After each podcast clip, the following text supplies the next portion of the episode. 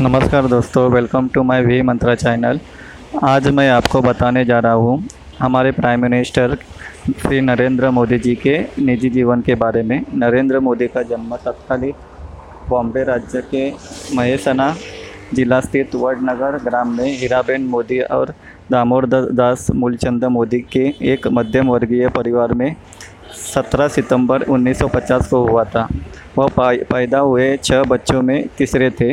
मोदी का परिवार मौज सांची तेली समुदाय से था, जिसे भारत सरकार द्वारा अन्य पिछड़ा वर्ग के रूप में वर्गीकृत किया जाता है।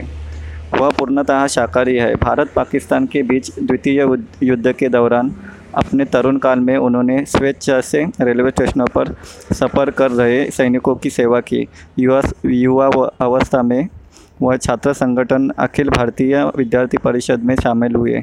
उन्होंने साथ ही साथ भ्रष्टाचार विरोधी नवनिर्माण आंदोलन में हिस्सा लिया। एक पूर्णकालिक आयोजक के रूप में कार्य करने के पश्चात उन्होंने भारतीय जनता पार्टी में संगठन का प्रतिनिधि मनोनीत किया गया। किशोरावस्था में अपने भाई के साथ एक चाय की दुकान चला चुके मोदी ने अपनी स्कूली शिक्षा वडनगर में पूरी की। उन्होंने आरएसएस के प्रचारक रहते हुए उन्नीस में गुजरात विश्वविद्यालय से राजनीति विज्ञान में पदव्युत्तर परीक्षा दी और विज्ञान पदव्युत्तर की डिग्री प्राप्त की। अपने माता पिता की कुल छः संतानों में तीसरे पुत्र नरेंद्र ने बचपन में रेलवे स्टेशन पर चाय बेचने में अपने पिता का भी हाथ बटाया। वडनगर के ही एक स्कूल मास्टर के अनुसार नरेंद्र हालाँकि एक औसत दर्जे का छात्र था।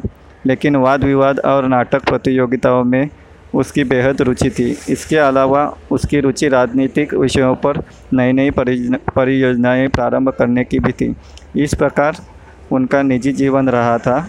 आपको अगर ये वीडियो अच्छी लगी तो लाइक ज़रूर करना और मेरा चैनल सब्सक्राइब करना। Thank you.